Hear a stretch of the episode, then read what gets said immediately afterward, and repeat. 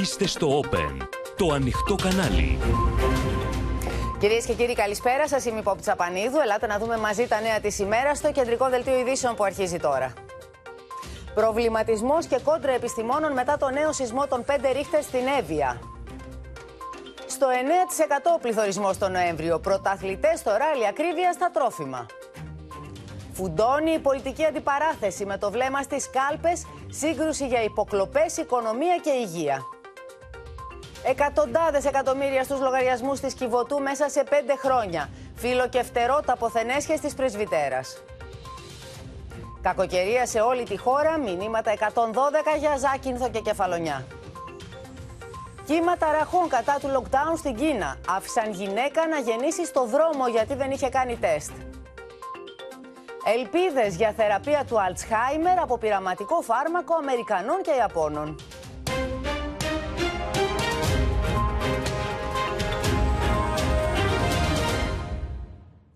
Με το σεισμό που τάραξε χθες βράδυ, κυρίες και κύριοι, τόσο την Εύβοια όσο και την Αθήνα θα ξεκινήσουμε το δελτίο μας. Η επιστημονική κοινότητα παρακολουθεί προβληματισμένη τη σεισμική ακολουθία μετά τη δόνηση των 5 ρίχτερ και τους περισσότερους από 85 σεισμούς που ακολούθησαν. Ακόμα οι σεισμολόγοι δεν μπορούν να πούν με βεβαιότητα αν ήταν ο κύριος σεισμός, προτρέπουν όμως όσους μένουν σε παλιά πέτρινα σπίτια να τα αποφεύγουν.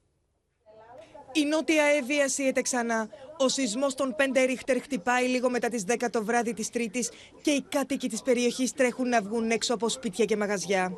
Είναι μεγάλο σεισμός, μεγαλύτερος από προχτές. Το μαγαζί κουνήθηκε όλο. Αυτό είναι άλλο πράγμα. Δηλαδή, πρώτα ακούς τη βουή και μετά έρχεται, έρχεται ο σεισμός. Είναι αντριχιαστικό. Ο ισχυρός σεισμός των 5 ρίχτερ καταγράφηκε 6 λεπτά μετά τις 10 νοτιοανατολικά του οικισμού Ζάρα και στην Ευεία. Είναι το δεύτερο δυνατό χτύπημα του εγκέλαδου στην ίδια περιοχή μετά τα 4,7 ρίχτερ τα ξημερώματα της Τρίτης. Κάτοικοι πέρασαν τη νύχτα στα αυτοκίνητα ενώ κτίρια υπέστησαν ρογμές. Αλλά είναι ακόμα πιο έντονο. Λίγο είχαν το πρωί και το βραδινό ανοίξανε πιο Ανοίξανε λίγο, πρέπει να έχουν ανοίξει λίγο με το βραδινό πάλι. Το βράδυ ήταν πιο έντονος και βγήκαν όλοι στους δρόμους. Πολλοί κοιμηθήκαν στα αυτοκίνητα. Ο σεισμός που λόγω κατεύθυνσης του ρήγματος έγινε έντονα αισθητός και στην Αττική είχε μεγάλη διάρκεια και ακολούθησαν δεκάδες μετασυσμοί. Ήταν λίγο μεγαλύτερος, δύο δέκατα του ρίχταν μεγαλύτερος. Εγώ πιστεύω ότι ήταν δύο δίδυμοι σεισμοί. Εγώ δεν μπόρεσα να κοιμηθώ χθες το βράδυ με τίποτα. Κουνηθήκαμε, μεγάλο φοβηθήκαμε, βγήκαμε λίγο έξω. Ένα από τα κτίρια που έχουν υποστεί ζημιές εξαιτίας των σεισμικών δονήσεων είναι αυτό εδώ που βρισκόμαστε τώρα. Είναι το καφενείο του χωριού και βλέπετε τα ρήγματα που έχουν δημιουργηθεί στην τυχοποιία. Προσπαθήσαμε να ηρεμήσουμε λίγο, αλλά εντάξει. Ταραχτήκαμε αρκετά, είναι η αλήθεια. Οι επιστήμονες δεν μπορούν να πούν με βεβαιότητα εάν ο σεισμός των 5 ρίχτερ ήταν ο κύριος και μάλιστα οι διαπιστώσεις τους γίνονται σε υψηλούς τόνους. Είχαμε χθες το πρωί 4,7. Ε, με κάποια βιασύνη ορισμένοι συνάδελφοι μου είπαν ότι πιθανότατα είναι ο κύριος σεισμός. Νομίζω ότι ήταν μια βιαστική και θα έλεγα επιπόλαιη εκτίμηση. Αυτό το ρήγμα δεν το ξέραμε. Τώρα, Ναι. τώρα το είδαμε. Η περιοχή αυτή έχει τη χαμηλότερη σεισμικότητα. Αυτό το οποίο έγινε ε, εχθές ε, με τους δύο δημοσιοσμού είναι πραγματικά ότι μας άφησε λίγο ε, προβληματικό έκπληκτο. Με δεδομένο πως το συγκεκριμένο ρήγμα δεν ήταν χαρτογραφημένο, επιστήμονες εμφανίζονται ανήσυχοι για το αν μπορεί να δώσει μεγαλύτερο σεισμό. Ένα σεισμός 5,5-6 μπορεί να γίνει πολύ εύκολα αύριο το πρωί ή σήμερα το βράδυ ή σε δύο μέρες. Οπότε, ε, υπ' αυτή την έννοια, δεν έχουμε καμία εικόνα για το είναι ο κύριος σεισμό. Δεν μπορούμε να μιλήσουμε για κύριο σεισμό και θεωρώ ότι πάμε σε μία απομείωση. Βεβαίως, η οροφή αυτής της περιοχής από άποψη σεισμών είναι, πιστεύω, ε, ε, όχι μεγαλύτερη από 5,5. Δηλαδή, μπορεί να κάνει 5,3, 5,4 ή 5,5. Κλειστά για προληπτικούς λόγους έμειναν και σήμερα τα σχολεία της περιοχής. Σύμφωνα με την προϊσταμένη του νηπιαγωγείου, η συγκεκριμένη ρογμή μπορεί να προπήρχε, ωστόσο μετά τους δύο χθεσινούς σεισμούς αυξήθηκε τόσο σε πλάτος όσο και σε βάθος. Κάποιο ρήγμα προϋπήρχε βάθινε και κάποια άλλα που δεν υπήρχαν εμφανίστηκαν. Τον Υπηαγωγείο είχαμε ρογμές μέχρι χθες το βράδυ.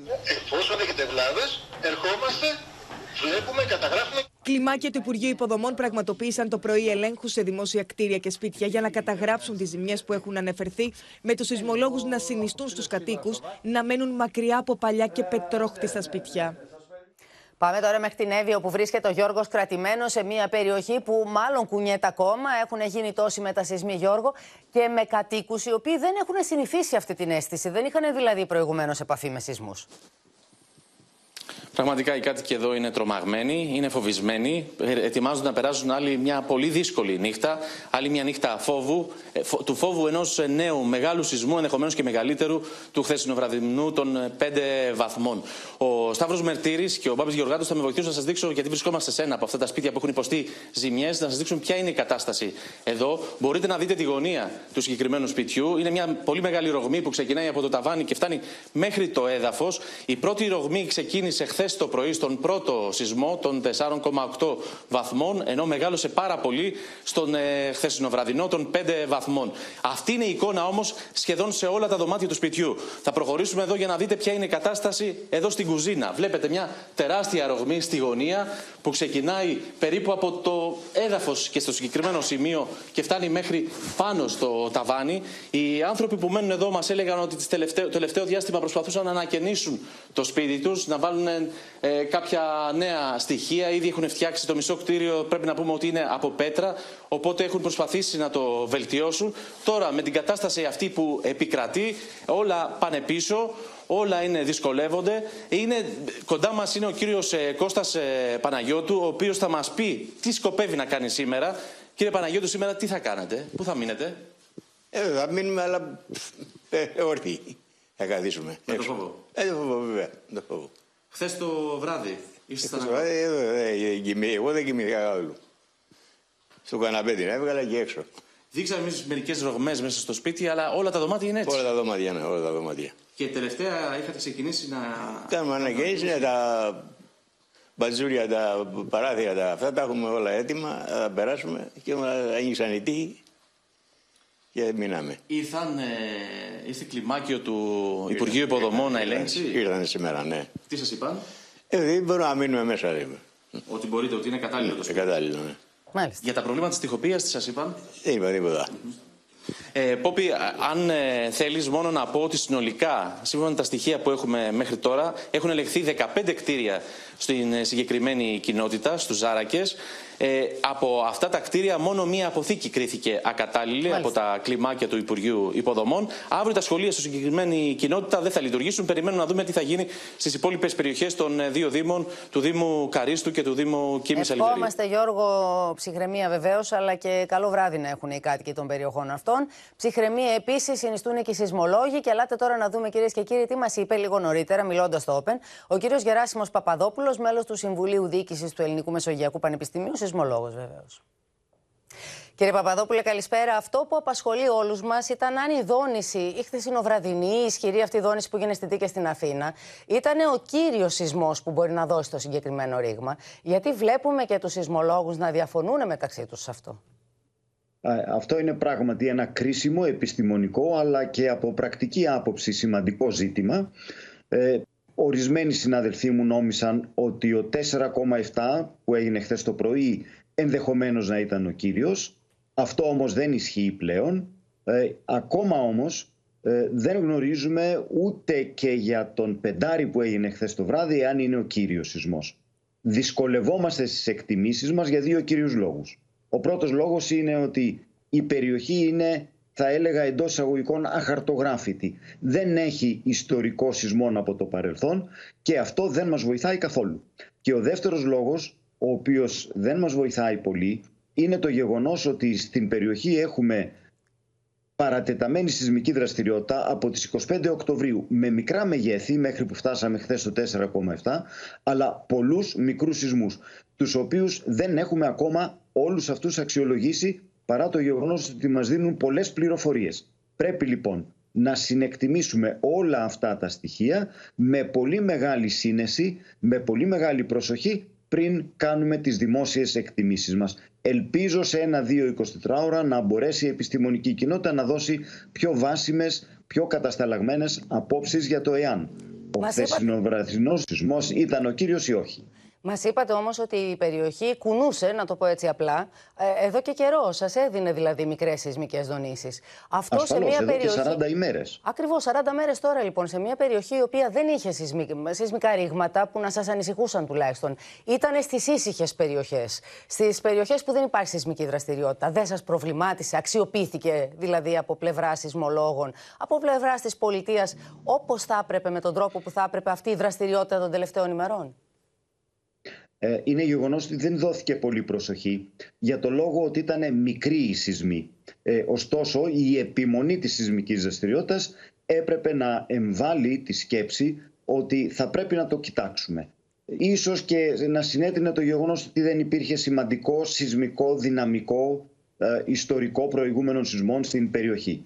Εν πάση περιπτώσει, τώρα νομίζω ότι θα τα δούμε όλα θα τα συναξιολογήσουμε όλα αυτά τα στοιχεία ώστε να μπορέσουμε να φτάσουμε στο καλύτερο δυνατό επιστημονικό συμπέρασμα. Θα μπορούσε να δώσει και μεγάλο σεισμό η περιοχή. Ξέρω ότι δεν έχετε το ιστορικό, ξέρω ότι είναι καινούργια υπόθεση στα χέρια σας, ναι, αλλά θα μπορούσαμε να μιλήσουμε και για κάτι ε, μεγάλο που μπορεί να έρθει ή εδώ τελειώνει; Δεν μπορούμε να το αποκλείσουμε, αλλά νομίζω ότι αυτό έχει μικρή πιθανότητα. Δεν είναι όμως ένα αδύνατο γεγονός. Μάλιστα που δεν μπορεί να συμβεί. Μπορεί ενδεχομένως να συμβεί με μικρή πιθανότητα. Αυτό ψάχνουμε. Τώρα, κύριε Παπαδόπουλο, επειδή έγινε πολύ αισθητή η δόνηση και στην Αθήνα και ήταν και παρατεταμένης διάρκειας, ήταν ε, σημαντική δόνηση.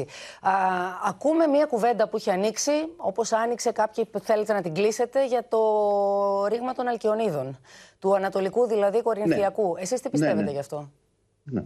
ναι ε, πιστεύω ότι η συζήτηση αυτή ε, άνοιξε χωρίς λόγο. Και άνοιξε χωρίς λόγο ε, για δύο λόγους. Ε, πρώτα, ε, δεν βλέπω κανένα νέο επιστημονικό στοιχείο.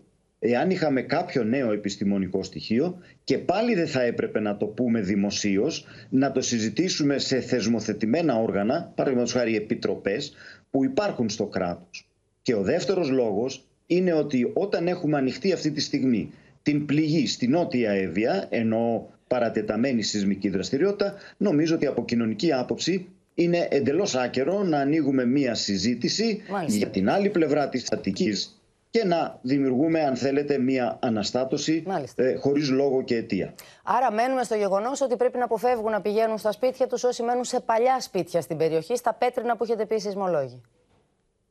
Εκείνο το οποίο ε, πιστεύω είναι ε, και γενικώς ε, οι, μηχανικοί κατά κύριο λόγο δίνουν αυτές τις συμβουλές και λένε ότι εκείνοι οι οποίοι έχουν κάποιες βλάβες, έστω και μικρές, από τις πρόσφατες σεισμικές δονήσεις, αυτοί να ελέγξουν τους χώρους εργασίας, τους χώρους κατοικίας τους πριν χρησιμοποιήσουν. Οι υπόλοιποι μπορούν να μπουν μέσα. Σας ευχαριστώ πολύ κύριε Παπαδόπουλε. Και εγώ ευχαριστώ. Και αλλάζουμε κλίμα. Η εκλογολογία, οι παρακολουθήσεις, η ακρίβεια παραμένουν στο βασικό μενού της αντιπαράθεσης μεταξύ κυβέρνησης και αντιπολίτευσης. Στο τέλος της επόμενης εβδομάδας διασταυρώνουν τα ξύφη τους Κυριάκος Μητσοτάκης και Αλέξης Τσίπρας στη Βουλή για το θέμα των υποκλοπών. Τότε θα συζητηθεί το νομοσχέδιο για την ΕΕΠ και τις παρακολουθήσεις πολιτικών προσώπων, που κατατέθηκε περιλαμβάνοντας έξι βασικές αλλαγές, με την αντιπολίτευση να μιλά για συγκάλυψη. Η επόμενη σύγκρουση Μητσοτάκη-Τσίπρα θα γίνει στο πεδίο των παρακολουθήσεων κατά τη διάρκεια της συζήτησης στην Ολομέλεια την ερχόμενη εβδομάδα, με την κυβέρνηση να κάνει δεκτές κάποιες αλλαγές, όχι όμως τη βασική, που αφορά στην ενημέρωση του παρακολουθούμενου μετά από τρία χρόνια. Πάμε σε ένα νέο νομοθετικό πλαίσιο το οποίο νέο νομοθετικό πλαίσιο νομίζω καλύπτει πολύ περισσότερο από ό,τι το προηγούμενο. Όταν θα υπάρχει πλέον υποχρέωση να δοθεί άδεια του Προέδρου της Βουλής, που είναι ο τρίτος πολιτικό παράγον κατά το Σύνταγμα στη χώρα, για να παρακολουθεί ένα πολιτικό πρόσωπο. Ναι. Αυτό είναι μια ασφαλιστική δικλίδα παραπάνω. Είναι πολύ πίσω από τις ανάγκες και συγκαλύπτει αυτό το νόμο. Δεύτερον, όταν λέει ότι, ότι, ότι μετά από τρία χρόνια θα μαθαίνει ο άλλος αν τον παρακολουθούν. Δηλαδή θα τον παρακολουθεί η κυβέρνηση Μητσοτάκη και θα τον μαθαίνει την κυβέρνηση Τσίπρα. Ναι. Δηλαδή ναι. τραγέλαφος. Σύμφωνα με κυβερνητικές πηγές, το νέο πλαίσιο περιορίζει τους λόγους ασφάλειας που οδηγούν στην άρση του απορρίτου. Απαιτείται πλέον τεκμηριωμένο αίτημα, ενώ στο τριμελές όργανο που θα αποφασίζει την άρση του απορρίτου δεν θα συμμετέχει ο διοικητής της ΕΕΠ, αλλά ο πρόεδρος της ΑΔΑΕ. Την ίδια ώρα, η αποστροφή του Πρωθυπουργού από την Καλυθέα ότι μύρισε εκλογές ανεβάζει τους ρυθμούς προετοιμασίας στα κόμματα, τα οποία βλέπουν άμεσα προσφυγή στις κάλπες. Κυβερνητικά στελέχη, ωστόσο, ανέκρουσαν πρίμναν. Οι εκλογές θα γίνουν κοντά στο τέλος της τετραετίας. Ο Πρωθυπουργός δεν λογαριάζει ή δεν ε, σκέφτεται να εκμεταλλευτεί τη συγκυρία με βάση μικροπολιτικές σκοπιμότητες. Αυτή η παρατεταμένη προεκλογική περίοδος είναι παραλυτική για τη χώρα. Εδώ και αρκετούς μήνες γράφονται και ξεγράφονται σενάρια εκλογών. Αυτό έχει σχέση και με την οικονομία και με τις επενδύσεις και με τη σταθερότητα, την πολιτική και την κοινωνική. Η κυβέρνηση η οποία θα προκύψει. Ναι. Και η οποία όμως θα κληθεί, όποια και να είναι αυτή, να, θα κληθεί να επεκτείνει, να συνεχίσει, αν θέλετε, και να επεκτείνει αυτή ακριβώς την αντιλαϊκή πολιτική. Η Σοφία Βασουλάκη και ο Χρήστος Τσιγουρής είναι μαζί μας για να δούμε το θέμα, διότι η Σοφία τον τελευταίο δε καιρό, ο ίδιος ο Πρωθυπουργός, από την Καλυθέα, από το Λονδίνο που βρέθηκε, άνοιξε αυτή την κουβέντα για τις εκλογές. Έλεγε μυρίζει εκλογές, περιέγραφε πώς θα πάμε τη διαδικασία από τη μια Κυριακή στην άλλη. Και τώρα ακούμε τους υπουργούς του να την κλείνουν την κουβέντα, να κάνουν δηλαδή λόγο για εκλογές κοντά στο τέλος της τετραετίας. Δεν είμαστε και τόσο κοντά τώρα. Δεν Ναι, μυρίζει Ποπή, δηλαδή σήμερα- ακόμα εκλογές αν τοποθετούνται κοντά στο τέλος τετραετίας; Όχι. Έχεις απόλυτο δίκιο και σήμερα το είδες και εσύ. Επιχειρήθηκε να μπει ένα φρένο σε αυτήν την α, εκλογολογία που ξεκίνησε από την α, Καλυθέα, όπως πολύ σωστά είπες, και συνεχίστηκε και σε αυτό το διήμερο ταξίδι του Πρωθυπουργού. Γιατί στο αυτή η Λονδίνο. αλλαγή λοιπόν, Και Γιατί δεν, ήταν υπουργοί που την ξεκίνησαν την κουβέντα για εκλογές. Την έκανε ο ίδιος ο Πρωθυπουργός. Την άνοιξε ο ίδιος Και ο δεν Πρωθυπουργός. ήταν δύο τυχαίοι α, μ, ε, υπουργοί α, Πόπη, ήταν δύο στενοί συνεργάτες του Πρωθυπουργού, οι οποίοι συμμετέχουν στον πρωινό καφέ και ακούσαμε και τους δύο να λένε ότι οι εκλογές θα γίνουν κοντά στο τέλος της τετραετίας. Ε, Βάζοντας λοιπόν ένα φρένο σε αυτή την εκλογολογία, η οποία κρίθηκε ότι δεν κάνει καλό σε κανέναν, πόσο δε μάλλον στην κυβέρνηση. Μάλιστα, κάποιες Μέσα σε 4-5 μέρες κρίθηκε. με, κάποιες κυβερνητικές ε, πηγές Πόπη μίλησαν και για λάθος ανάγνωση του μηνύματος της Καλυθέας ότι ο Πρωθυπουργός ήθελε ε, να πει ότι είμαστε σε μια ε, προεκλογική χρονιά, το 2023 είναι μια πλε- προεκλογική χρονιά, θέλοντας να τοποθετήσει τον πολιτικό χρόνο κοντά στις εκλογές. Σε κάθε περίπτωση αυτό το σύρσιμο, το μακρύ, το προεκλογικό Πόπη δεν κάνει καλό στην οικονομία, ε, το είδαμε, είδαμε και τις ανησυχίες του Πρωθυπουργού θέλοντας να καθησυχάσει τους επενδυτές στο Λονδίνο και θα πρέπει να σου πω ότι αυτές οι δύο σχολές σκέψης που αναπτύσσονται τις τελευταίες ημέρες στο Μέγαρο Μαξίμου, δηλαδή τη μια να λέει στον α, Πρωθυπουργό ότι θα πρέπει να πάει τώρα σε προσφυγή στις κάλπες λόγω του δημοσκοπικού αέρα που έχει και η άλλη που επιμένει στις εκλογές α, την Άνοιξη, σε αυτό το πρώτο σενάριο που λέγαμε όλοι για τον Απρίλιο, φαίνεται ότι προκρίνεται τελικά το δεύτερο Μάλιστα. σενάριο, αυτό του να πάμε σε εκλογές δηλαδή κοντά Μάλιστα. στο τέλος του τετραετία. Να σε ευχαριστήσουμε πολύ. Πάμε στο Χρήστο Τσιγουρή να δούμε πώς αντιδρά ο ΣΥΡΙΖΑ τώρα σε όλο αυτό. Έχει και πολιτική γραμματεία συνεδρία. Ολοκλήρωσαν, τελείωσαν; Είναι σε εξέλιξη, ολοκληρώνεται σε λίγη ώρα όπως πληροφορούμαστε. Τώρα κοίταξε, Πόμπη στον ΣΥΡΙΖΑ υποστηρίζουν ότι ο ίδιος ο Πρωθυπουργός είναι παράγοντας αστάθειας για τη χώρα και κυρίως για την οικονομία, όταν Δευτέρα, Τετάρτη, Παρασκευή μυρίζει εκλογές και Τρίτη, Πέμπτη, Σάββατο τα στελέχη του λένε ότι οι εκλογές θα γίνουν στο τέλος της τετραετίας. Δημιουργεί από μόνη της αυτή η διπλή, η αμφιθυμία, ε, μια βεβαιότητα για την οικονομία και την οικονομική σταθερότητα. Από εκεί και πέρα, ο κύριος Τσίπρας, μιλώντας νωρίτερα στα στελέχη του, όπως είπαμε, στην συνεδρίαση του οργάνου αυτού, υποστήριξε ότι ε, υπάρχει μια πολιτική αστάθεια και η κυβέρνηση βρίσκεται σε αδιέξοδα. Ζητήματα όπως η ακρίβεια, οι υποκλοπές, το νομοσχέδιο που κατά το ΣΥΡΙΖΑ θα. Ε, καταργήσει ουσιαστικά το δημόσιο σύστημα υγείας. Η συρρήκνωση του δημόσιου εισοδήματος και του προπολογισμού των νοικοκυριών είναι σταθερές παράμετροι που θα συνοδεύσουν την εκλογική μάχη μέχρι τις εκλογές. Και βάσει αυτών η αξιωματική αντιπολίτευση θα σχεδιάσει την τακτική της. Αναμένουμε μια σφοδρή πολιτική σύγκρουση στο νομοσχέδιο για την υγεία τις επόμενες ημέρες και βέβαια σταθερή κριτική για τις υποκλοπές. Νομίζω ότι μπορούμε να δούμε και μια αναφορά του κυρίου Τσίπρα πριν από λίγο ενώπιον των στελεχών του. Είπε χαρακτηριστικά: Δεν ξέρω αν μυρίζει εκλογές όπως σφρίζεται ο κύριος Μητσοτάκης. Ξέρω όμως ότι μυρίζουν πολύ έντονα και πολύ άσχημα οι πολιτικές της κυβέρνησής του. Ο κύριος Μητσοτάκης αποτελεί πια παράγοντα πολιτικής αστάθειας, καθώς η μόνη δυνατότητα να συγκροτηθεί η κυβέρνηση μετά τις εκλογές και να μην οδηγηθούμε σε επαναλαμβανόμενες εκλογικές αναμετρήσεις είναι η νίκη του ΣΥΡΙΖΑ και η συγκρότηση προοδευτικής κυβέρνησης. Να σε ευχαριστήσουμε πολύ. Το άλλο πεδίο βεβαίως αντιπαράθεσης κυβέρνηση αντιπολίτευσης είναι η ακρίβεια. Η ακρίβεια η οποία πρεσάρει τα νοικοκυριά που κόβουν από παντού για να βγάλουν το μήνα. Ένα στους δύο κόβει ακόμη και από τα τρόφιμα. Ενώ ένα στους πέντε δεν μπορεί να εξυπηρετήσει πια τις υποχρεώσεις του και να βάλει πληρωμές. Ο πληθωρισμός συγκρατήθηκε τον Νοέμβριο στο 9% επειδή έπεσαν οι τιμές στην ενέργεια. Τα τρόφιμα όμως συνεχίζουν την ανηφόρα. Χωρίς οικονομία δεν γίνεται τίποτα, αγόρι μου. Πολύ δύσκολα τα πράγματα φέτος το χειμώνα. Από παντού κόβουν οι καταναλωτές για να μπορέσουν να βγάλουν το μήνα. Δεν δεν μαγειρεύουμε ας πούμε κάθε μέρα. Ε, προσέχουμε πολύ με το ζεστό νερό όταν θα ανοίξουμε το δρομοσύφωνα. Τα κλιματιστικά τα περιορίσαμε κατά πολύ. Σύμφωνα με πρόσφατη έρευνα, το 55% έχει μειώσει τις αγορές τροφίμων, ένας στους τέσσερις τρώει από τις αποταμιεύσεις του για να καλύψει τις αγορές του και ένας στους πέντε αναβάλει την πληρωμή λογαριασμών ή έχει προχωρήσει σε στάση πληρωμών. Όλα τα περιόρισα. Δεν μπορείς να δεν περιορίσει. Πώς θα εγώ είμαι συνταξιούχος. Πώς θα βγάλω το, το μήνα μου; Αρκετοί είναι οι καταναλωτές που, όπως λένε, εξαιτίας του υψηλού κύματος ακρίβειας αλλά και της ενεργειακής κρίσης, έχουν περιορίσει σημαντικά τα έξοδα τους στη διασκέδαση, ενώ μάλιστα κάποιοι από αυτούς έχουν κόψει ακόμη και τον καφέ από έξω. Ο πληθωρισμός στην Ελλάδα συγκρατήθηκε στο 9% τον Νοέμβριο από 9,5% τον Οκτώβριο, σύμφωνα με τα πρώτα στοιχεία της Eurostat, κυρίως λόγω πτώσης των τιμών στην ενέργεια. Ο πληθωρισμός στην ενέργεια έπεσε στο 12,3% τον Νοέμβριο από 20,7% τον Οκτώβριο και 53,8% τον Σεπτέμβριο. Θα κάνετε οικονομία στο ρεύμα; Ε, θα περιοριστώ σε ένα δωμάτιο, στο σαλόνι μπορεί να κοιμάμαι. Αντίθετη πορεία ακολουθούν οι τιμές των τροφίμων, που δεν σταμάτησαν να αυξάνονται ούτε τον Νοέμβριο. Σύμφωνα με τα στοιχεία της Eurostat, ο πληθωρισμός των τροφίμων έτρεξε με 12,8% τον Νοέμβριο, από 12,3% τον Οκτώβριο και 10,7% τον Σεπτέμβριο. Η κοινωνία δεν αντέχει άλλο. Όσο και να επιμένει στην επικοινωνιακή διαχείριση της κρίσης, η κυβέρνηση δεν μπορεί να αναστρέψει τα βιώματα των πολιτών. Απαιτείται αποφασιστική αλλαγή πολιτικής. Η ακρίβεια καλά κρατεί. Η κυβέρνηση πρέπει επιτέλους να υιοθετήσει τις προτάσεις του Πασόκ Κινήματος Αλλαγής για δραστικά μέτρα τώρα και να πάψει να αυτοθαυμάζεται, προκαλώντας τους δοκιμαζόμενους πολίτες. Στο περιβάλλον αυτό το καλάθι του νοικοκυριού μπαίνει στην πέμπτη εβδομάδα λειτουργίας του με νέα προϊόντα για διαβητικούς. Από αύριο 1η Δεκεμβρίου μπαίνουν σε εφαρμογή οι νέοι κανόνες με τα μεγάλα ταμπελάκια στα σούπερ μάρκετ, αλλά και το πρόστιμο των 2.000 ευρώ για όσους δεν συμμορφώνονται. Οι τιμές φυσικού αερίου και ρεύματος σημειώνουν νέο ράλι, καθώς η Ευρώπη αδυνατεί για ακόμη μία φορά να βρει λύση. Η Ελλάδα ανοίξει στον μπλοκ των χωρών που ζητούν χαμηλό πλαφόν στο αέριο και επαναφέρει την πρόταση για δημιουργία ενός κεντρικού μηχανισμού στήριξης των κρατών μελών, τα οποία όμως κράτη-μέλη συνεχίζουν να αγοράσουν χρυσό το αμερικανικό LNG, τραβώντας η κάθε χώρα το δικό της δρόμο για την ενεργειακή επάρκεια. Παράδειγμα, η Γερμανία, που κλείνει συμφωνία με το Κατάρ για 15 ετή προμήθεια υγροποιημένου φυσικού αερίου.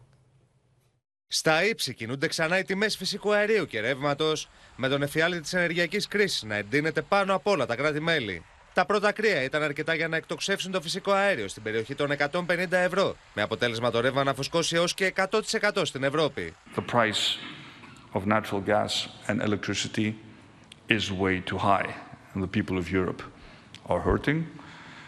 Our businesses are under considerable pressure. Our budgets are under considerable pressure. Η Κομισιόν αδυνατεί να βρει λύση και να καταλήξει σε μια κοινή γραμμή. Είναι παράλογο η Ευρώπη σήμερα να αγοράζει το πιο ακριβό φυσικό αέριο στον πλανήτη. Να υιοθετηθεί ένα πλαφόν το οποίο θα διασφαλίσει χαμηλότερες τιμές φυσικού αερίου, άρα χαμηλότερες τιμές ηλεκτρικής ενέργειας στην Ευρώπη. Δεν θα ησυχάσουμε μέχρι να το πετύχουμε. Ο Υπουργός Ενέργειας στάθηκε και στο κομμάτι της διαφοροποίησης των ενεργειακών πηγών, που θα οδηγήσει στην πλήρη απεξάρτηση από τα ρωσικά καύσιμα. Ωστόσο, τη στιγμή που η Ευρώπη έχει μειώσει τις εισαγωγές αερίου από τη Ρωσία μέσω αγωγών, έχει αυξήσει κατά 40% τις εισαγωγές ρωσικού LNG μεσοπλοίων, με το μερίδιο να διαμορφώνεται σε 16% των συνολικών εισαγωγών της Ευρώπης. Την ίδια ώρα τα κράτη-μέλη συνεχίζουν να αγοράζουν χρυσό το αμερικανικό LNG και αυτό οφείλεται σύμφωνα με τους Αμερικανούς παραγωγούς, τους διεθνείς traders, οι οποίοι πολλούν σε όποιο προσφέρει τα περισσότερα τα φορτία που αγόρασαν σε φυσιολογικές τιμές. What we sell to our customers is priced at a US gas price plus a fixed component, which is in the neighborhood of $3. Μέσα σε αυτό το περιβάλλον το κάθε κράτος μέλος κινείται μόνο του, με τη Γερμανία να υπογράφει συμφωνία με το Κατάρ για 15 ετή προμήθεια LNG. Και βεβαίως τώρα που πέφτουν και οι θερμοκρασίες και χρειαζόμαστε θέρμανση στο σπίτι, η είδηση αυτή θα πονέσει τις τσέπες όλων μας. Είναι μαζί μας ο Στέφανος Ίσχος, καθώς έχουμε, Στέφανε, μείωση στην έκπτωση που τα δηληστήρια δίνουν στο πετρέλαιο θέρμανσης. Που σημαίνει πρακτικά τι, πόσο ακριβότερο αυτό το πληρώνουμε. Ακριβώς, Πόπη. Το καλό είναι ότι συνεχίζονται μέχρι 31 Δεκεμβρίου οι εκπτώσεις των δηληστηρίων. Το, mm -hmm. κακό, είναι, το κακό όμως είναι ότι πέφτουν στο μισό. Ναι. Αυτό όπως θα δούμε τώρα. Η έκπτωση μέχρι σήμερα ήταν στα 7,5 λεπτά το λίτρο. Τώρα πέφτει ακριβώς το μισό, στα 3,75 λεπτά το ευρώ το λίτρο. Και αυτό σημαίνει, όπως θα δούμε στην επόμενή μας κάρτα, ότι από αύριο στην ουσία το πετρέλαιο θέρμανση θα είναι ακριβότερο. Και θα δούμε λοιπόν ότι σύμφωνα με την τελευταία μέτρηση ήταν στο 1 και 18 περίπου ευρώ το λίτρο και με την, με την αύξηση να μειώνεται στο μισό πάει στο 1 και 22. Μάλιστα. Αυτό σημαίνει ότι το κόστος τόνου που τα 1.200 λίτρα λοιπόν φταίνουν πλέον στα 1.464 ευρώ από 1.419, συν 50 ευρώ σχεδόν, 40 με 50 ευρώ παραπάνω για τους καταναλωτές. Αλλά έχει προηγηθεί ωστόσο μία μεγάλη μείωση στις τιμές στην Αντλία στο πετρέλαιο θέρμανσης. Δηλαδή άνοιξε στις 14 Οκτωβρίου στο 1,41 ευρώ περίπου και έχει πέσει πλέον τώρα, όπως είδαμε, στο 1,18. Δηλαδή έχει πέσει κατά 20%. Θα δούμε πόσο θα κρατηθεί και με την έκπτωση ε, και την κρατική φυσικά επιδότηση των 25 λεπτών. Όλη αυτή η τιμή, γιατί είναι δεν είχαμε με την τις κρατική επιδοτήσεις, επιδότηση. Με τις εκπτώσεις είναι όλα μαζί μέσα. Η οποία το πιθανότερο είναι να συνεχιστεί και το πρώτο τρίμηνο του 2023. Οπότε αυτά τα 25 λεπτά θα κρατάνε λίγο πιο χαμηλά ε, την τιμή στην Αντλία και τα 3,75 ε, λεπτά του ευρώ θα συνεχιστούν μέχρι τέλος του χρόνου. Μάλιστα. Τυχεροί όσοι είχαν παραγγείλει το πετρέλαιό τους με τις εκπτώσεις ολόκληρες και όχι μειωμένες. Να σε ευχαριστήσουμε πολύ. Μία κατάσταση, κυρίες και κύριοι, μία ενεργειακή κρίση που πια βιώνουμε όλοι στο πετσί μας, με τις τιμές της ενέργειας να έχουν πάει στα ύψη και που οφείλεται φυσικά στον πόλεμο που βρίσκεται σε εξέλιξη στην Ουκρανία. Οι μάχες και που δεν δείχνει να αποκλιμακώνεται εκεί, οι μάχες συνεχίζονται στον Ουκρανικό Νότο. Σήμερα, μάλιστα, πλήγει και ένα σημείο διανομής φυσικού αερίου στη Ζαπορίζια και ο πρόεδρος Ζελένσκι προειδοποιεί για νέες μαζικές ρωσικές επιθέσεις. Οι Υπουργοί Εξωτερικών των χωρών του ΝΑΤΟ δεσμεύτηκαν να αυξήσουν την υποστήριξη προς το Κίεβο, βοηθώντας και στην επισκευή ενεργειακών υποδομών.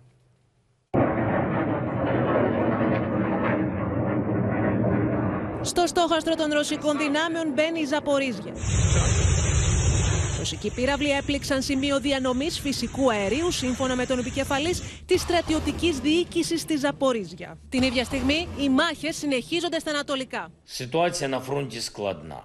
Попри надзвичайно великі російські втрати, окупанти все ще намагаються наступати на Донеччині, закріпитись на Луганщині, рухатись на Харківщині, і щось там вони планують на півдні.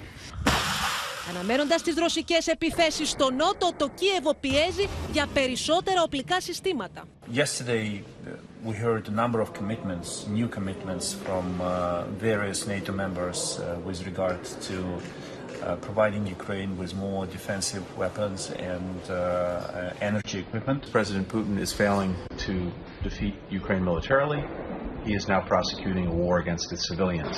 And he's doing that by trying to destroy Ukraine's energy infrastructure, to turn off the lights, to turn off the heat, to turn off the water, so that civilians suffer. Ενώ από το Πεντάγωνο εξετάζει το ενδεχόμενο να παραδώσει στην Ουκρανία νέους υψηλής ακριβίας πυράβλους μεγαλύτερου βεληνικού, ο πρώην πρόεδρος της Ρωσίας, Μετβέντεφ, προειδοποίησε το ΝΑΤΟ να μην χορηγήσει στην Ουκρανία αντιεροπορικές συστοιχίε Patriot και αποκάλεσε τη Βόρειο-Ατλαντική Συμμαχία μια εγκληματική οντότητα. In terms of uh, any type of Patriot battery from the U.S., right now we have no plans to provide Patriot batteries to Ukraine.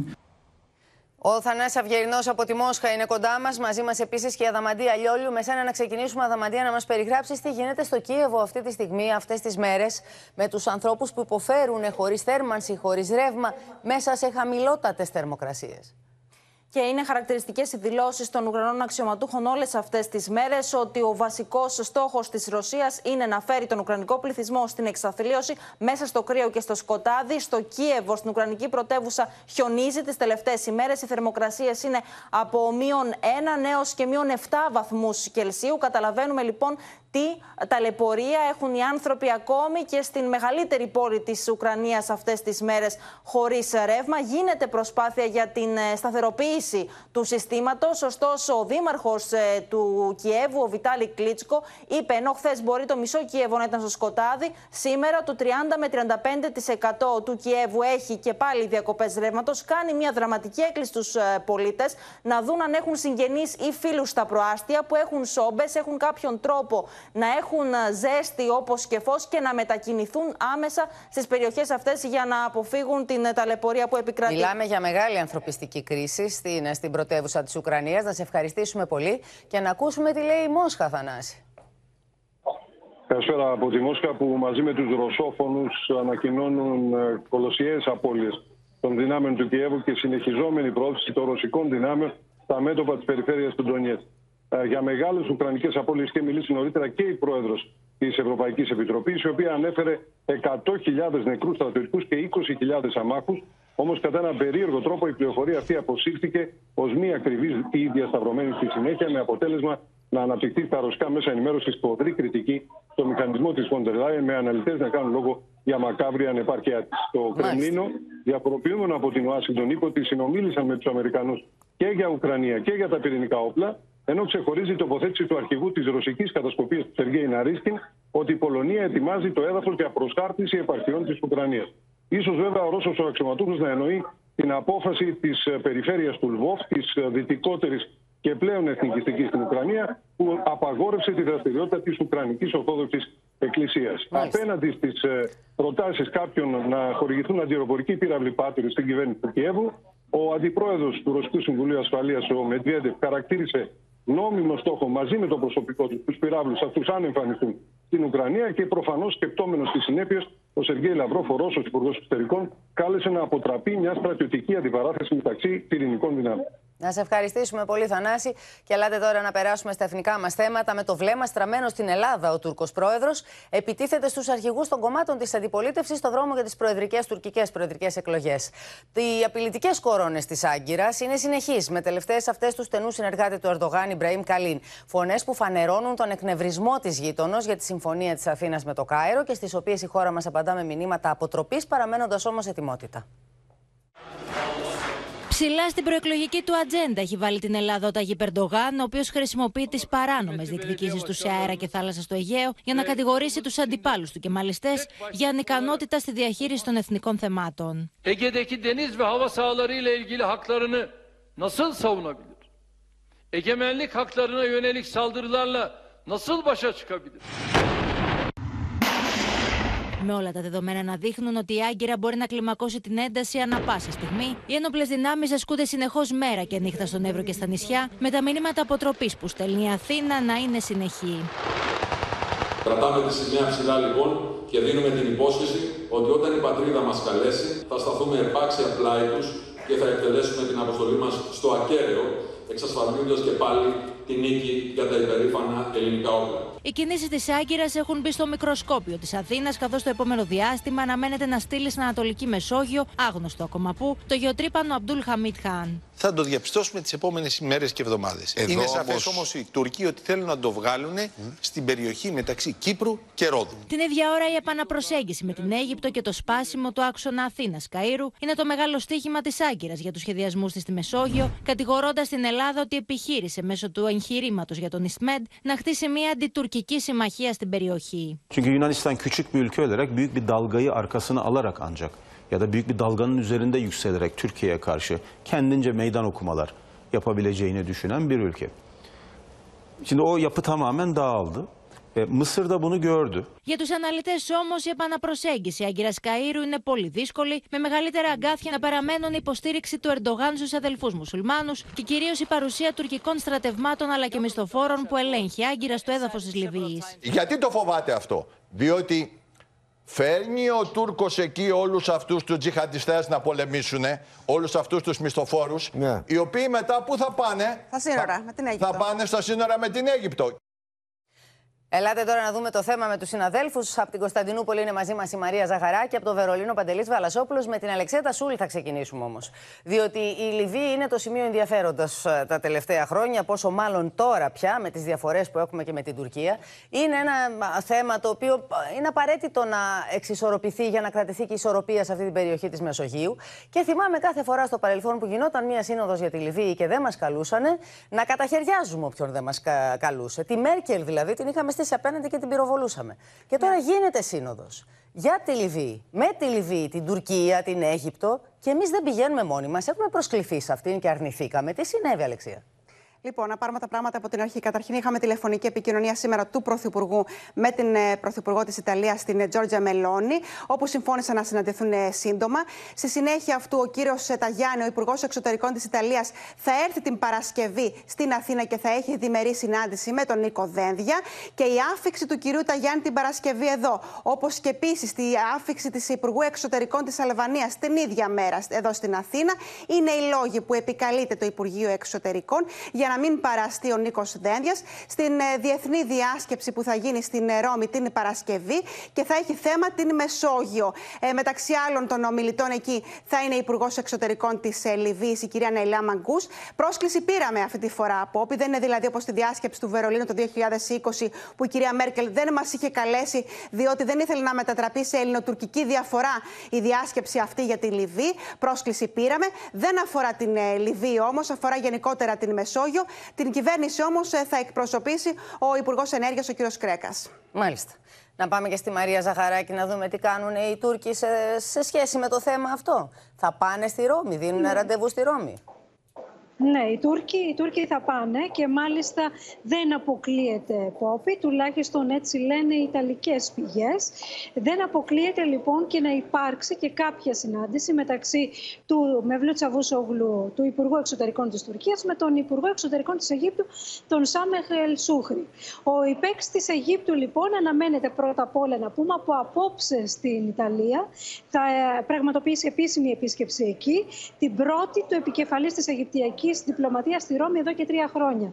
Και στις 2 Δεκέμβρη, δηλαδή την Παρασκευή, θα βρίσκεται επίσης στην Ιταλική πρωτεύουσα και ο Τσαβούσογλου, ο Τούρκος Υπουργός Εξωτερικών. Και οι δυο τους θα μιλήσουν σε ένα συνέδριο, λοιπόν, σε αυτό το συνέδριο στους διαλόγους Μεσο... της Μεσογείου.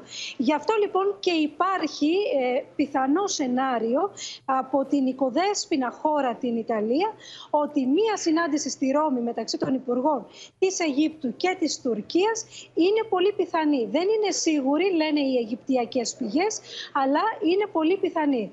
Στο συνέδριο αυτό λοιπόν που προωθεί ουσιαστικά η Ιταλία θα παρευρεθεί, όπως είπε και η Αλεξία και η Υπουργός Εξωτερικών της Λιβύης, η Νασλά Μαγκούς, η οποία θα μιλήσει κιόλας. Επομένως, αναμένεται ίσως συνάντηση μεταξύ ε, Τούρκου ε, Υπουργού Εξωτερικών και Λίβιας Υπουργού Εξωτερικών, όπως συνήθως γίνεται. Η Ιταλία τώρα, γιατί το κάνει αυτό, εκτιμάται ότι επιστρέφει στη Μεσόγειο σε διπλωματικό επίπεδο με το φιλόδοξο ε, στόχο να προτείνει μια θετική ατζέντα στις χώρες της περιοχής. Στις χώρες της περιοχής που δεν έχουν και τις καλύτερες σχέσεις. Η Άγκυρα βέβαια να πούμε σίγουρα θα το επιθυμούσε να υπάρξει συνάντηση με τον Σούκρι αλλά το πόσο θα το ήθελε και το Κάιρο θα φανεί στη Ρώμη την Παρασκευή μετά τη χειραψία στο Κατάρ. Να σε καλά Μαρία, σε ευχαριστούμε πολύ και πάμε στον Παντελή Βαλασόπουλο γιατί Παντελή στα γερμανικά μέσα ενημέρωσης στο Σπίγκελ και όλη αυτή η πατάτα με τους 38 μετανάστες στην Ισίδα του Εύρου εξακολουθεί να απασχολεί τον τύπο και μάλιστα βάζοντας τον τοίχο το Σπίγκελ. Ναι, ακριβώς. Εξακολουθεί να απασχολεί το γερμανικό τύπο το θέμα αυτό, τον 38 στον Εύρο και το ό,τι ακολούθησε με το Σπίγκελ, που να θυμίσουμε έχει αποσύρει για την ώρα τα άρθρα που έγραψε για αυτό το θέμα. Η Frankfurt Allgemeine Zeitung έχει ένα πάρα πολύ μεγάλο ρεπορτάζ καταπέλτη για το φιάσκο με τα fake news του Σπίγκελ για τον Εύρο. Το ρεπορτάζ, λέει η φάση του Σπίγκελ για τον Εύρο δημοσιεύτηκε χωρίς να υπάρχουν αποδείξεις. Επίσης, η εφημερίδα λέει ότι το Σπίγκελ στο Σπίγκελ όταν μιλάς για το θάνατο ενός παιδιού πρέπει να έχεις αποδείξεις ατράντακτες. Το φιάσκο λέει για το Σπίγκελ, το, το, η φάση για το Σπίγκελ είναι σημαντικό ότι νίκησε η αλήθεια αυτή τη φορά γιατί αναφέρεται και στο ρεπορτάζ της Λάιπο που αποκάλυψε πολλά από τα λάθη του Σπίγκελ αλλά να σου πω ότι υπάρχει και δήλωση του ανταποκριτή του Σπίγκελ στην Ελλάδα ο οποίος λέει άλλο η αλήθεια, άλλο η δημοσιογραφική αλήθεια. Μάλιστα. Ε, αυτό πώς, ε, τι ακριβώς συμπέρι, δηλαδή άλλο η αλήθεια, άλλο η δημοσιογραφική αλήθεια, η δημοσιογραφική αλήθεια δεν είναι αλήθεια; Δεν τα Δεν το αποσαφηνίζει. Μένεις αυτό μόνο. Μένεις αυτό. Είναι από αυτές τις δηλώσεις που τις ακούς και λίγο τεινάζεται το μυαλό στο, στον αέρα. Να σε ευχαριστήσουμε πολύ. Η τουρκική κυβέρνηση, κυρίες και κύριοι, επαναλαμβάνει με ευθείε μάλιστα επιθέσεις κατά των ΗΠΑ ότι το ενδεχόμενο χερσαίας επίθεσης στη Συρία είναι στο τραπέζι για την προστασία, όπως λέει, συνόρων και ασφάλειάς της από τους τρομοκράτες. Μπροστά σε αυτή την απειλή, οι κουρδικές δυνάμεις ζητούν βοήθεια από ΗΠΑ και Ρωσία και η Ουάσιγκτον ζητά από την Άγκυρα να δείξει αυτοσυγκράτηση, μειώνοντας τις κοινές περιπολίες που κάνει ήδη με τον Συριακό στρατό. Το Αμερικανικό Πεντάγωνο παρακολουθεί στενά τις εξελίξεις στη Συρία με τη μάχη κατά του ISIS να μένει πίσω και τον φόβο για την αναγέννηση του αυτοποκαλούμενου Ισλαμικού κράτους μεγαλύτερο από ποτέ. Οι Αμερικανικές περιπολίες στα βόρεια της χώρας έχουν μειωθεί εξαιτίας των εντάσεων στην περιοχή. We do uh, remain concerned about a potential Turkish ground operation in Syria uh, and again would urge restraint. We certainly hope they do not. هن عضو بالحلف الأطلسي بتواطؤ أمريكي وصهيوني على سوريا لتقسيم سوريا أو تفتيتها أو تشتيت أراضية. Με την τουρκική κυβέρνηση να επαναλαμβάνει με κάθε ευκαιρία την πρόθεση να προχωρήσει σε χερσαία επιχείρηση όταν έρθει η ώρα, ο Υπουργό Εξωτερικών επιτίθεται και πάλι στι Ηνωμένε Πολιτείε, κατηγορώντα τι για υποστήριξη και περίθαλψη τρομοκρατών. Ayrıca e, e, Amerika başta olmak üzere bazı müttefiklerin Suriye'deki terör örgütlerine verdiği destek açık, apaçık ortada. Dolayısıyla bu tür destekleri sonlandırılması sonlandırmaları gerektiğini söylüyoruz. Και όσο τα χτυπήματα κατά μήκος των σύρω-τουρκικών σύνορων συνεχίζονται, ο στρατός του Άσαντ ενισχύει τις κουρδικές θέσεις με εκατοντάδες στρατιώτες και στρατιωτικό εξοπλισμό. Μέρος αυτού φτάνει στο Κομπάνι και στο Ταλριφάτ συνοδεία ρωσικών ελικοπτέρων. Η κυβέρνηση της Δαμασκού επιφυλακτική απέναντι στον Ερντογάν, που δεν απέκλεισε συνάντηση με τον Σύρο ομολογό του. Δεν καταλαβαίνω αν τα λόγια του Ερντογάν είναι ειλικρινή ή προεκλογική πολιτική επίθεση. Η Συρία αναμένει δράση από την Τουρκία, όχι λόγια. Οι κουρδικές δυνάμεις ζητούν από τη Μόσχα και την Ουάσιγκτον να ασκήσουν πίεση στην Άγκυρα ώστε να σταματήσει τις αεροπορικές επιδρομές και να αποτραπεί μια χερσαία επιχείρηση.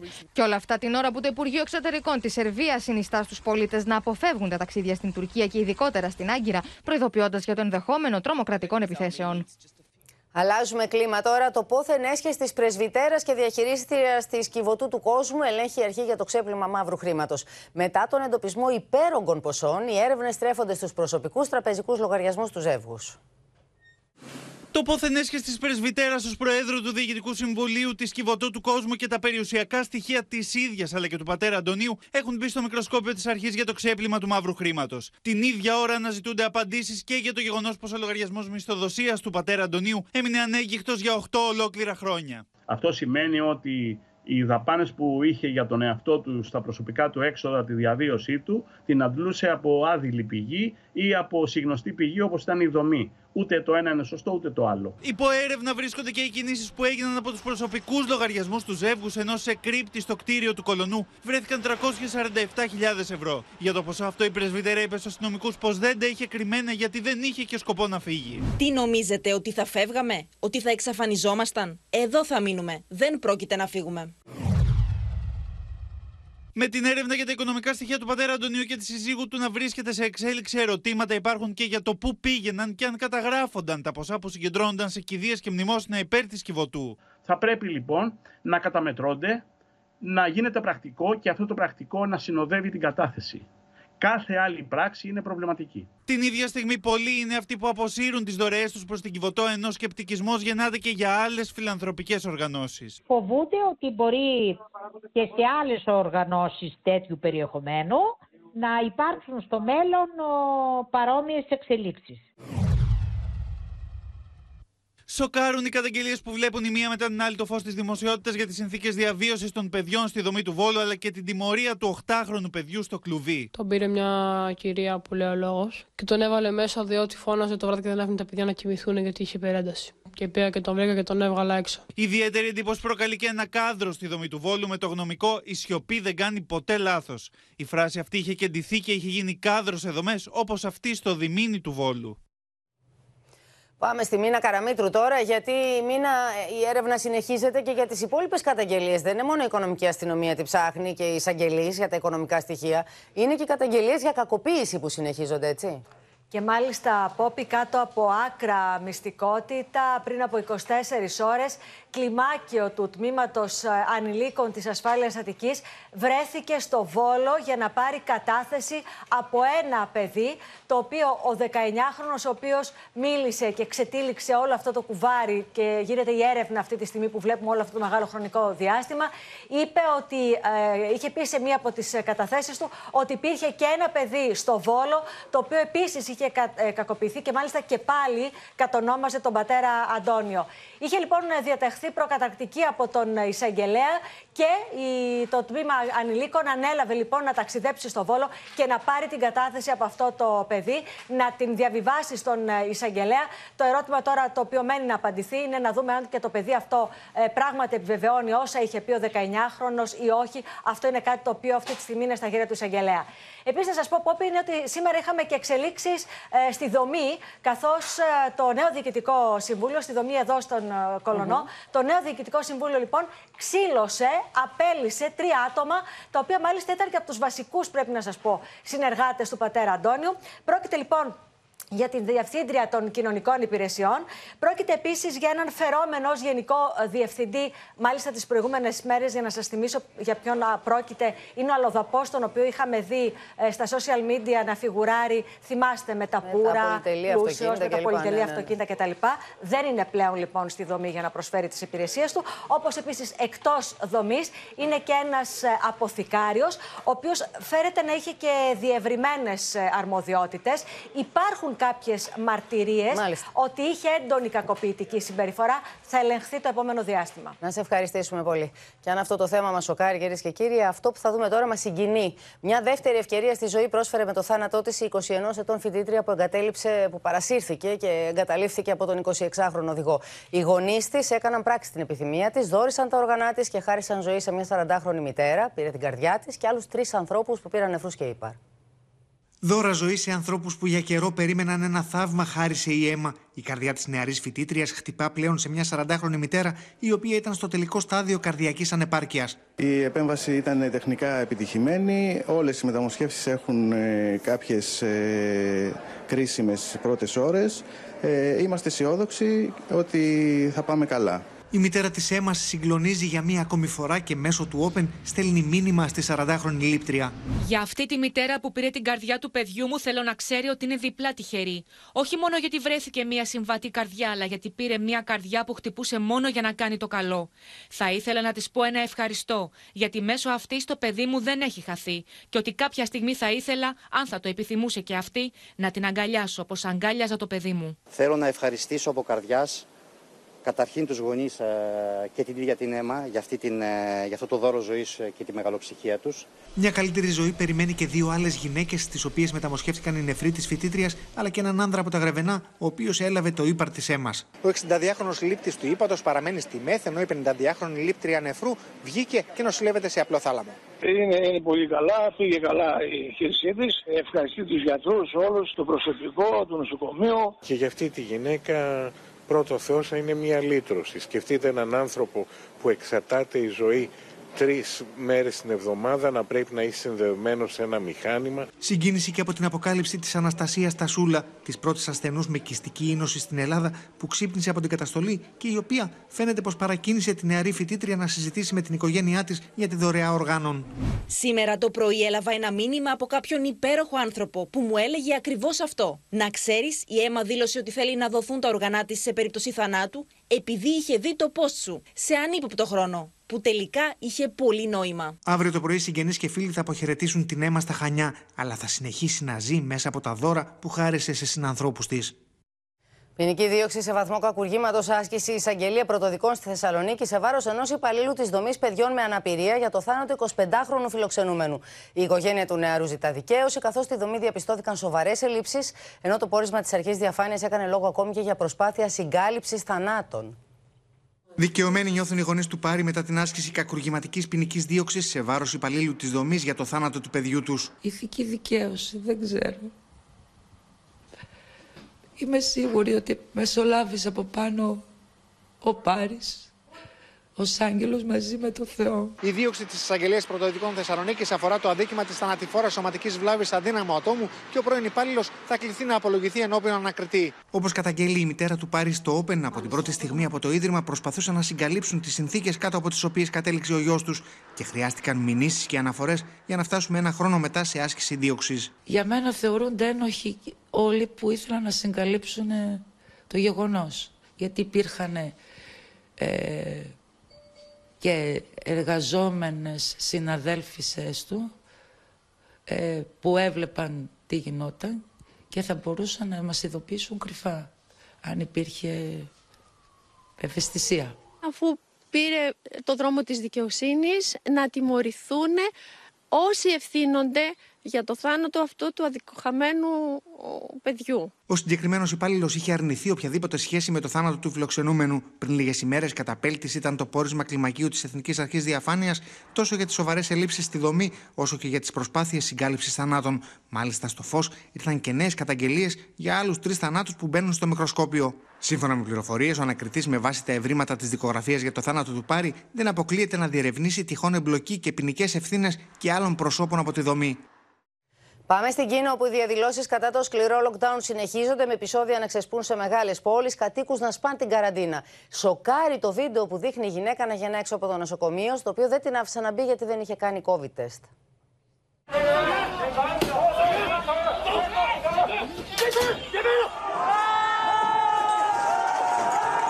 Μετά από σχεδόν δύο μήνες σε καραντίνα, οι κάτοικοι της πόλης Γκουαντζού δεν αντέχουν άλλο. Ρίχνουν τα οδοφράγματα και βρίσκουν απέναντί τους τους αστυνομικούς.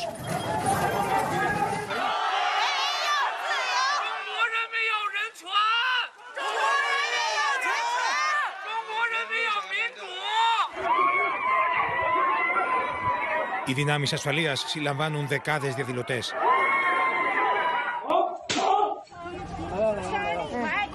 Στην πόλη Λουτζού, μία έγκυος γεννάει όρθια στο πεζοδρόμιο έξω από μεευτήριο.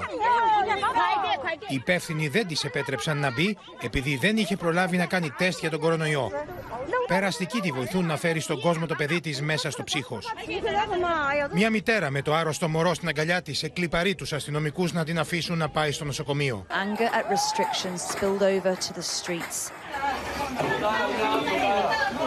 And this from southern Guangzhou. Efforts to contain remain resolute. Οι δυνάμεις ασφαλείας όλο ένα και σφίγγουν τον κλειό. Στην πόλη Σουντζού εμφανίστηκαν άρματα μάχης και τεθωρακισμένα του στρατού σε κεντρικούς δρόμους, με τους κατοίκους να αναρωτιούνται πού κατευθύνονται. Στο Πεκίνο συνεδρίασε εκτάκτως η Κεντρική Επιτροπή του Κομμουνιστικού Κόμματος για θέματα δημόσιας τάξης με εκπροσώπους της κυβέρνησης να δηλώνουν πως όλα βαίνουν καλώς.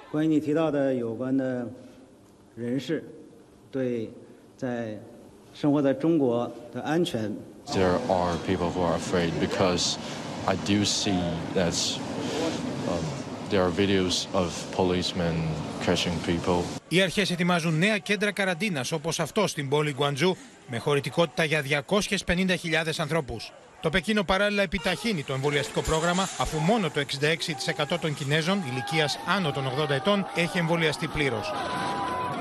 Ένα μικρό φως, μια μικρή ελπίδα για την επιβράδυση της εξέλιξης του Αλτσχάιμερ στο μέλλον έδωσε μια ιστορική, όπως την αποκαλούν οι επιστήμονες, ανακάλυψη ενός φαρμάκου που μείωσε κατά 27% την εξασθένηση του εγκεφάλου σε κλινική δοκιμή, μάλιστα τελευταίου σταδίου. Ο δρόμος βεβαίως είναι ακόμα μακρύς, καθώς οι παρενέργειες είναι σημαντικές. Ενθουσιασμό στην επιστημονική κοινότητα προκαλεί η είδηση ότι το πειραματικό φάρμακο των Eisai και Biogen για το Alzheimer φαίνεται να επιβραδύνει σημαντικά την εγκεφαλική βλάβη. Σε ευρεία δοκιμή με 1.800 ασθενείς σε πρώιμο στάδιο της νόσου, το φάρμακο φαίνεται να επιβράδυνε σημαντικά τη γνωστική και λειτουργική εξασθένηση, σηματοδοτώντας μια σπάνια νίκη κατά της ασθένειας.